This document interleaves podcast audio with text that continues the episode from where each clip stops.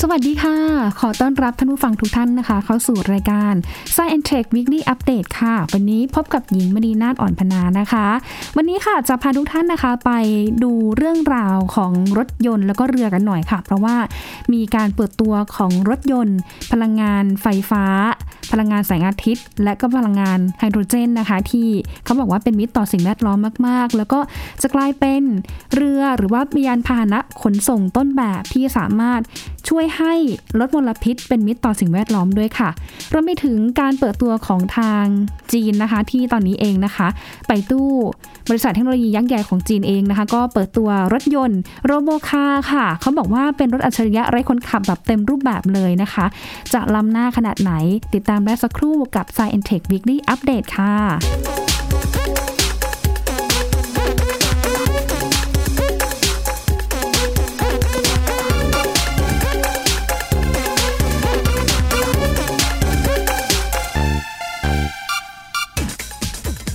โอ้โหนะคะอย่างที่เกริ่นไปนะคะ เรื่องของยานพาหนะทุกวันนี้ค่ะไม่ว่าจะเป็นรถยนต์ รื่องบินหรือแม้แต่กระทั่งเรือเองนะคะ ตอนนี้ก็มีการพัฒนา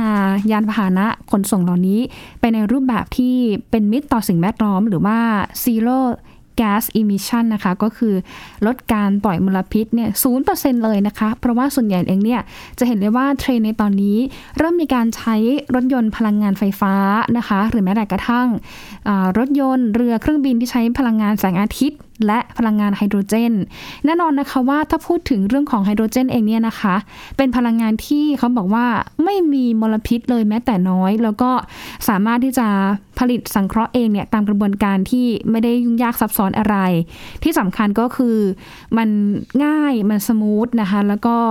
สามารถที่จะมีประสิทธิภาพมากกว่าเครื่องยนต์ที่เผาไหม้โดยการสันดาบ 2-3 เท่าเลยทีเดียวนะคะ ทีนี้ก็เลยจะพาทุกท่านค่ะ ไปเที่ยวที่ยุโรปกันหน่อยเนาะพาไปดูเรือนะคะ ที่เขาบอกว่าเป็นเรือพลังงานแสงอาทิตย์นะคะ คือบนหลังคาทั้งทั้งแถบเลยค่ะ หลังคาที่มีขนาดมากกว่า 200 ตารางเมตรนะคะ คลุมไปด้วยแผงโซลาเซลล์ให้พลังงานนะคะเขาบอกว่า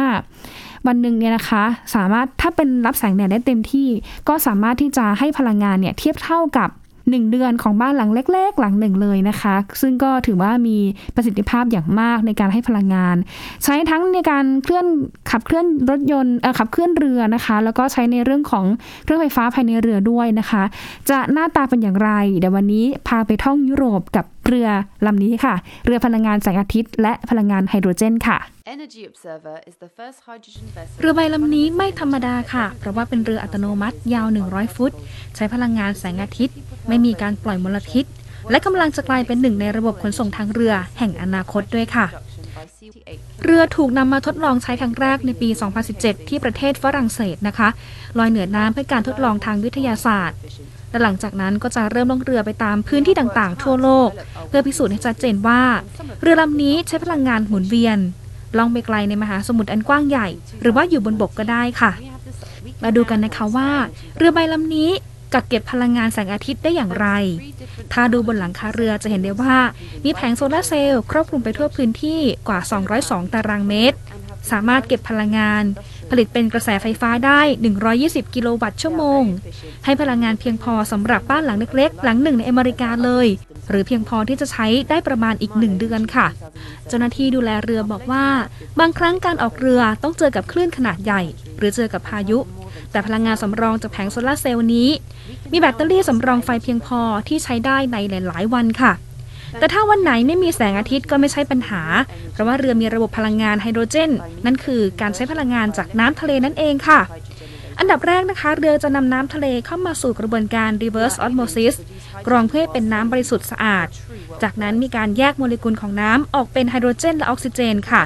แล้วนำไฮโดรเจนบริสุทธิ์เก็บไว้ในแท้งขนาดใหญ่สีดำขนาด 14 ตันนะคะ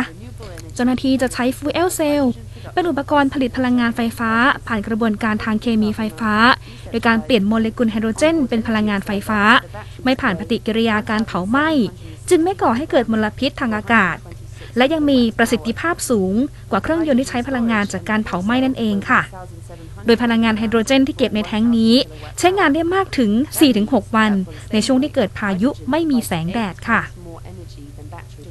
ส่วนใบของเรือนะคะสามารถบังคับให้หุบและกางแบบขึ้นลงได้ ใช้ระบบไฮบริดก็คือใช้แรงลมครื่งหนึ่ง แล้วก็แรงจากระบบไฟฟ้าอีกครื่งหนึ่ง สามารถทำความเร็วได้ 15 น็อต หรือประมาณ 20-28 กิโลเมตรต่อชั่วโมงค่ะ เข้าไปดูข้างในกันนะคะว่า เรือลำนี้มีอะไรบ้าง ถ้ามาดูในห้องครัวค่ะจะเห็นเครื่องชงกาแฟสด ห้องครัวสะอาดสะอาดแบบนี้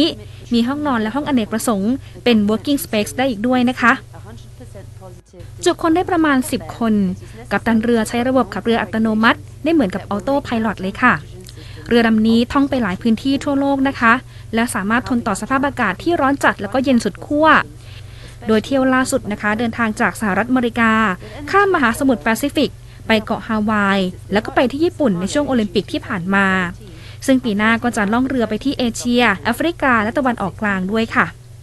นี่จึงเป็นเรือลำแรกนะคะ ที่ใช้พลังงานทั้งจากไฮโดรเจน และแสงอาทิตย์ ช่วยตอกย้ำนวัตกรรมก่อนหน้านี้ คือเครื่องบิน Solar Impulse เครื่องบินพลังงานแสงอาทิตย์ ที่เคยท่องรอบโลกมาแล้วในปี 2016 The spirit of exploration has a role to play in achieving what many people still consider impossible. In 2019, we have decided to shift to another new จุด technology. ประสงค์ของทีมสร้างเรือลำนี้ค่ะ ก็คืออยากให้ใช้พลังงานสะอาด พลังงานหมุนเวียน ลดการปล่อยมลพิษ และมีประสิทธิภาพ และวางแผนให้เป็นต้นแบบของการคมนาคมแห่งอนาคตด้วยค่ะ They are very efficient, and we will bring them to the same level of reliability as our other systems on board. โอ้โหนะคะ เท่มาก ๆ เลยนะคะ จากเรื่องของเรือค่ะ พาไปดูเรื่องของรถยนต์กันหน่อยนะคะ ที่ล่าสุดค่ะ มีความเคลื่อนไหวจากจีนนะคะ เพราะว่าบริษัทไปตู้ บริษัทเทคโนโลยียักษ์ใหญ่ของจีนนะคะ ก็ได้มีการเปิดตัว รถยนต์ที่ชื่อว่าโรโบคาค่ะ เป็นรถยนต์อัจฉริยะไร้คนขับนะคะ ซึ่งเขาบอกว่าเปิดตัวขึ้นแล้วก็เน้นย้ำว่า นี่เป็นเทคโนโลยี ชิปปัญญาประดิษฐ์รุ่นที่ 2 หรือว่าคุณลุน 2 เพื่อช่วยให้อุปกรณ์ต่างๆ สามารถที่จะประมวลผลข้อมูลจำนวนมากๆได้อีกด้วยนะคะ คืออยากจะบอกว่ารถเนี่ย ถ้าท่านผู้ฟังเนาะไปเสิร์ชดูคำว่าโรโบคาของไปตู้นะคะ จะเห็นได้ว่า รถเขาล้ำมากๆนะคะ คือออกแบบล้ำแต่ว่ามีความน่ารักน่ารัก สามารถที่จะนอนหรือว่าเหยียดได้อย่างสบายๆเลย แล้วก็ที่สำคัญก็คือขับไปไหนมาไหนเนี่ยนะคะ แทบไม่ต้องแบบดูได้เลยคือเหมือนกับมีคนขับให้เราอัตโนมัติโดยที่เราไม่ต้องสั่งงานใดๆ เพราะว่าเขาจะมีการลิงก์นะคะ ระหว่างเรื่องของ Smart Traffic นะคะ ลิงก์เรื่องของสิ่งกีดขวางด้วยนะคะ คือปกติแล้วเนี่ยรถยนต์ในคนขับบางคันบางรุ่นเองเนี่ยถึงแม้ว่าจะเป็นในเลเวลที่ 4 หรือว่าระดับทีสี่ 4 คือ ระดับที่มีสมรรถนะมีศักยภาพสูงสุดแล้วนะคะ แต่ว่ารุ่นนี้เนี่ยนะคะเขาบอกว่าเทียบเท่ากับ ศักยภาพรุ่นที่ 5 เลย ถึงแม้ว่าทางโฆษกของไปตู้เองเนี่ยจะไม่ได้บอกว่าเทียบเท่ากับศักยภาพรุ่นที่ 5 นะคะ แต่ว่าถ้าดูคุณสมบัติของรถยนต์คันนี้แล้วเขาบอกว่ามันสามารถที่จะขับเองอัตโนมัติจริง ๆ โดยที่ไม่ต้องพึ่งพาคำสั่งใดๆจากมนุษย์เลยนั่นเองนะคะ ทีนี้ทางรถยนต์ปล่อยตู้เนี่ยนะคะเขาบอกว่าที่มีการสร้างรถยนต์ AI แบบนี้ขึ้นมาเนี่ยนะคะ เพื่ออยากจะให้เป็น รถอัจฉริยะต้นแบบ มุ่งพัฒนาไปสู่การเป็นรถยนต์ ขับขี่อัตโนมัติที่สมบูรณ์แบบ แล้วก็มีการเปิดประตูนะคะ ด้านข้าง คล้ายกับปีกนกเออนะคะ มีความหรูไปอีกหรูกับเหมือนแบบรถแบบ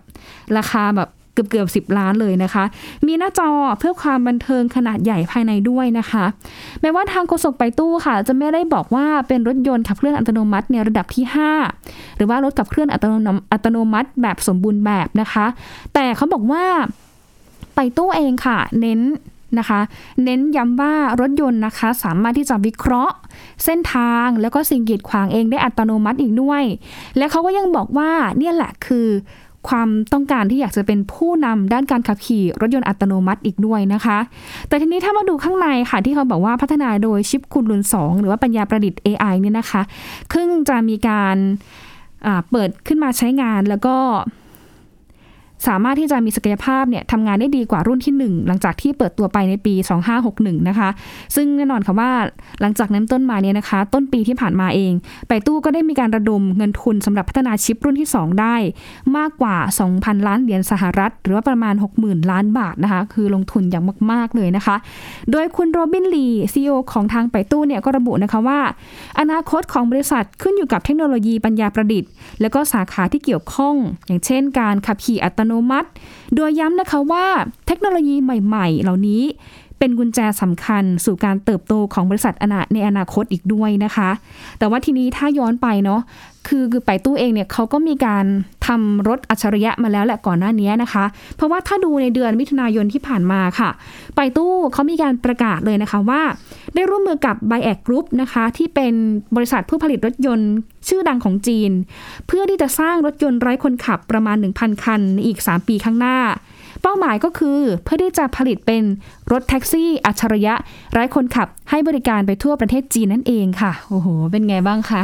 ดูแล้วแบบเท่มากเลยนะคะ เพราะว่าถ้าดูก่อนหน้านี้นะคะ ทางจีนเองเนี่ยเขาก็มีนโยบายส่งเสริมการพัฒนารถยนต์ไร้คนขับมาโดยตลอดนะคะ แล้วก็เริ่มที่จะมีการให้บริการแท็กซี่แบบไร้คนขับมาแล้วนะคะ คือผู้โดยสารนั่งไปเลย นั่งเข้าไปในรถได้เลยนะคะ โดยที่ รถนั้นอะไม่มีคนขับแม้แต่อย่างใด แต่ว่าการให้บริการอะไรต่างๆเนี่ยก็เหมือนกับคนขับทุกอย่างนะคะ แล้วก็จ่ายเงินด้วยนะคะ ตอนนี้มีรายงานว่าที่จีนนะคะ เริ่มมีแท็กซี่ไร้คนขับ ให้บริการผู้โดยสารไปแล้วเนี่ยหลายเมืองด้วยกันนะคะ ไม่ว่าจะเป็นที่ ปักกิ่งแล้วก็กวางโจวเองด้วยนะคะ อันนี้น่าสนใจเนาะท่านไหนมีโอกาสไปจีนก็ลองแวะขึ้นไปใช้บริการได้นะคะ และถ้าดูในเรื่องของการแข่งขันนะคะ รถเนี่ยค่ะหลากหลายแบบนี้นะคะ เขาบอกว่าเป็นการแข่งขันตลาดที่ดุเดือดเหมือนกัน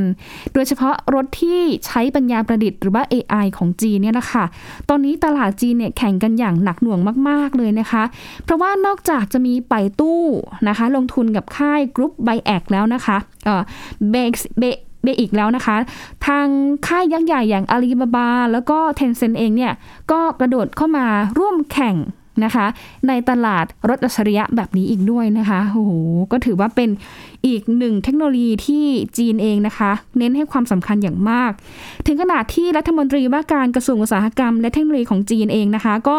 เคยให้สัมภาษณ์กับทางสื่อจีนเหมือนกันในปี 2561 ที่ผ่านมานะคะว่าจีนเอง ไม่ใช่แค่พัฒนา 5G นะคะ แต่ว่าจีนเนี่ยได้มีการเริ่มพัฒนา 6G ไปแล้ว เนื่องจาก 6G เนี่ยเป็นส่วนขับเคลื่อนสำคัญในปัญญาประดิษฐ์ และยานยนต์ไร้คนขับในอนาคตอีกด้วยนะคะ นี่นะคะก็คือความตั้งใจอย่างหนึ่งของทางการจีนเหมือนกันนะคะ ที่จะพัฒนา นวัตกรรมต่างๆ หรือว่าเทคโนโลยีต่างๆของจีนเนี่ยเป็นอย่างมากเลยนะคะ ที่จะไปสอดรับกับนโยบาย Made in China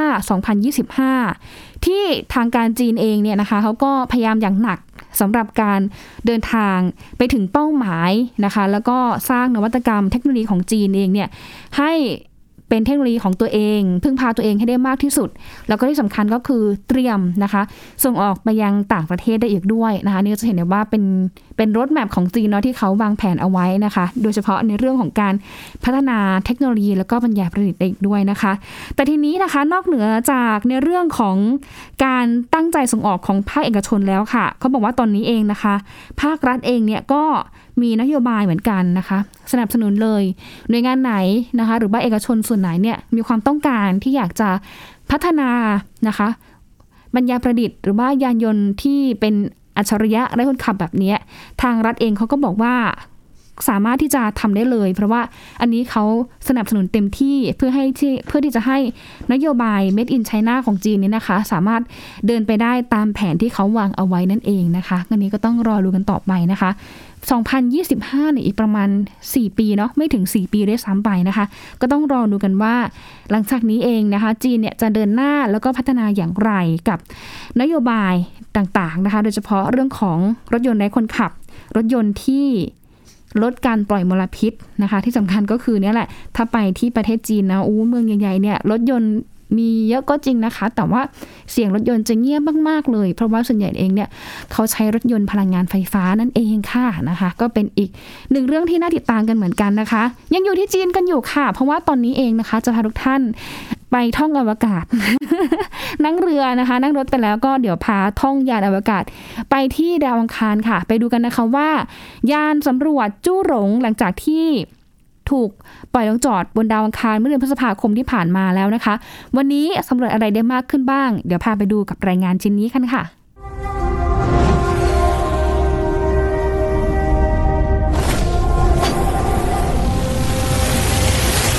ฉันคือจู้หลง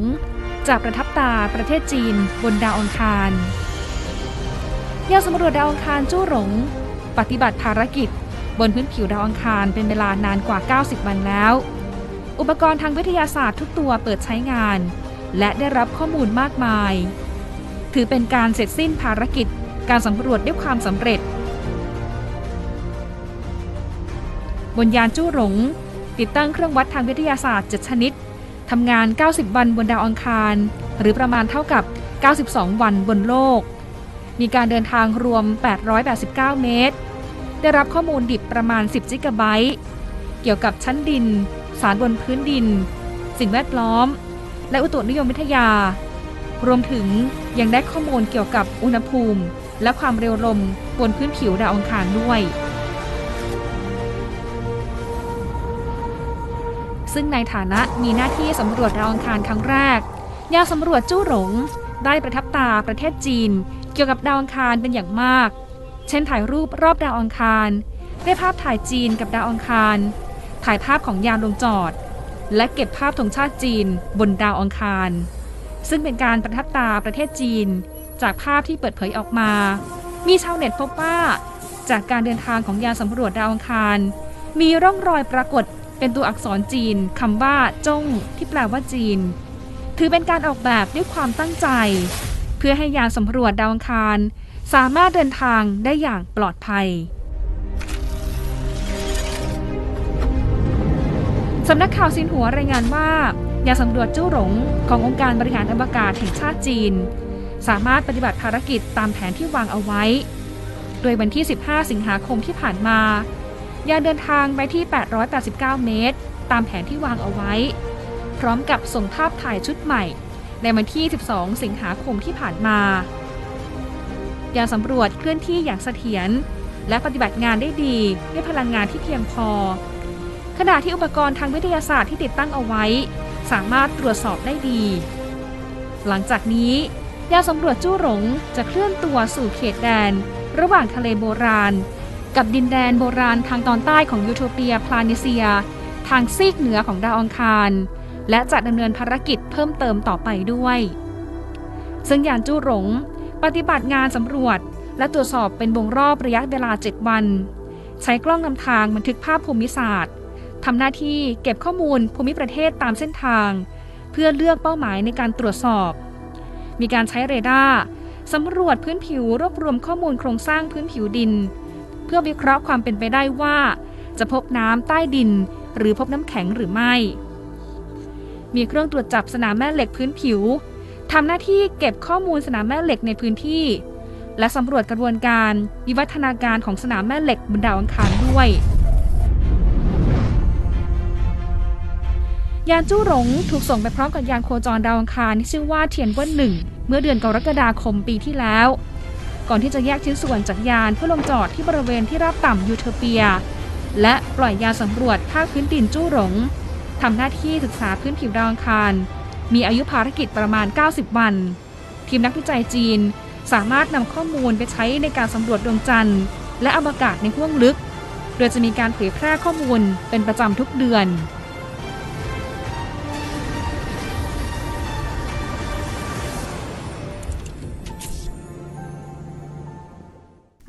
นะคะก็ถือว่าเป็น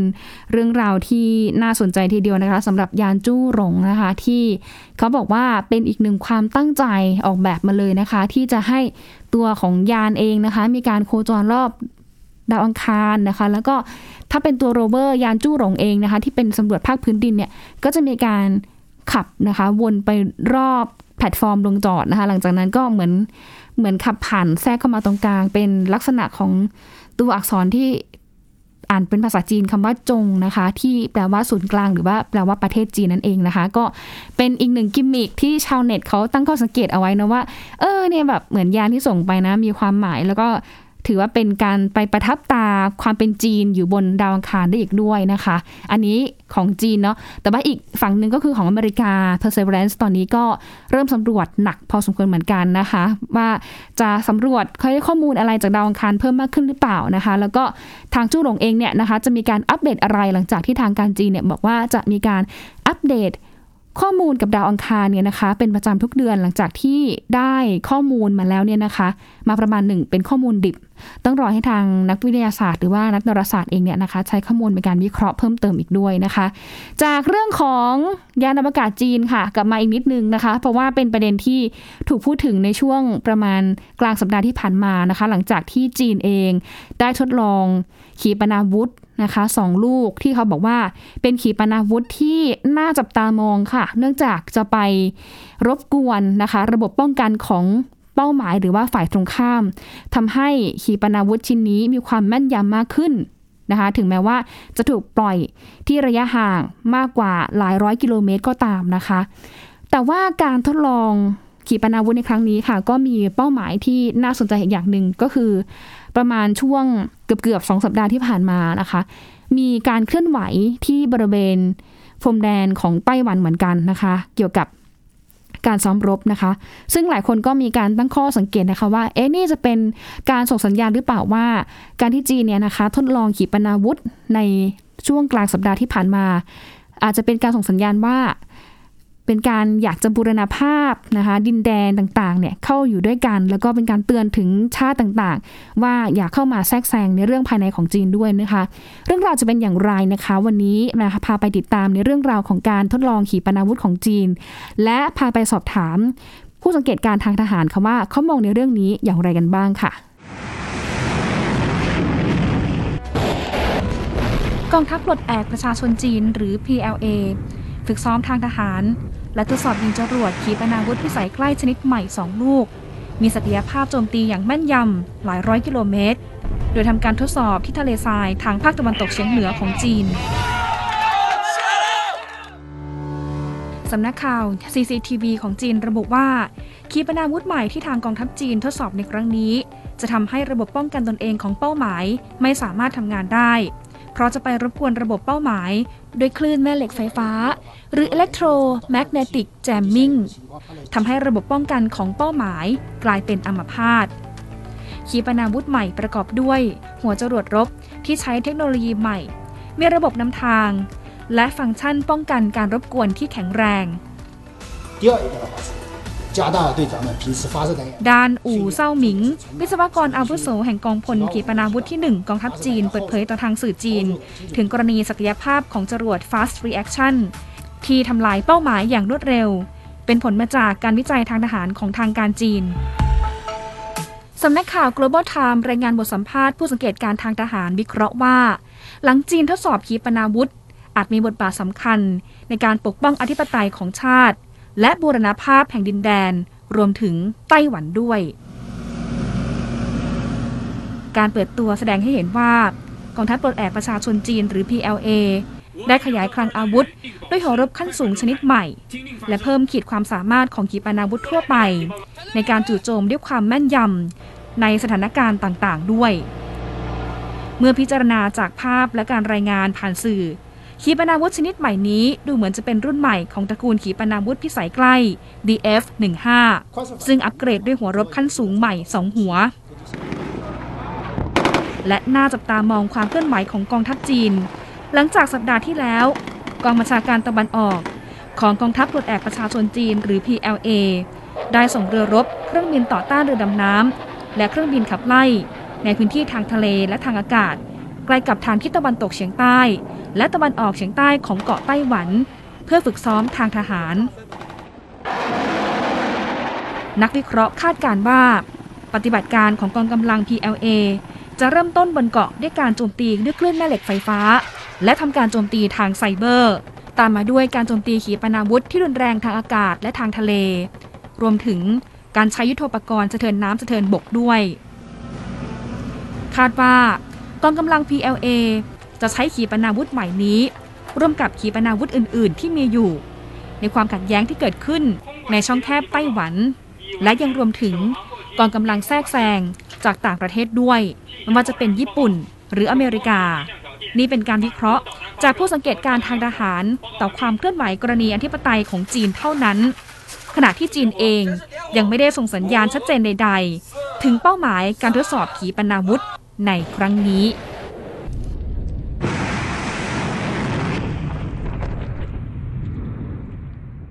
ก็เป็นอีกหนึ่งความเคลื่อนไหวนะคะ ที่น่าจับตามองรอบโลกบ้านเรานะคะ เดี๋ยวสัปดาห์หน้าถ้ามีโอกาสนะคะ จะ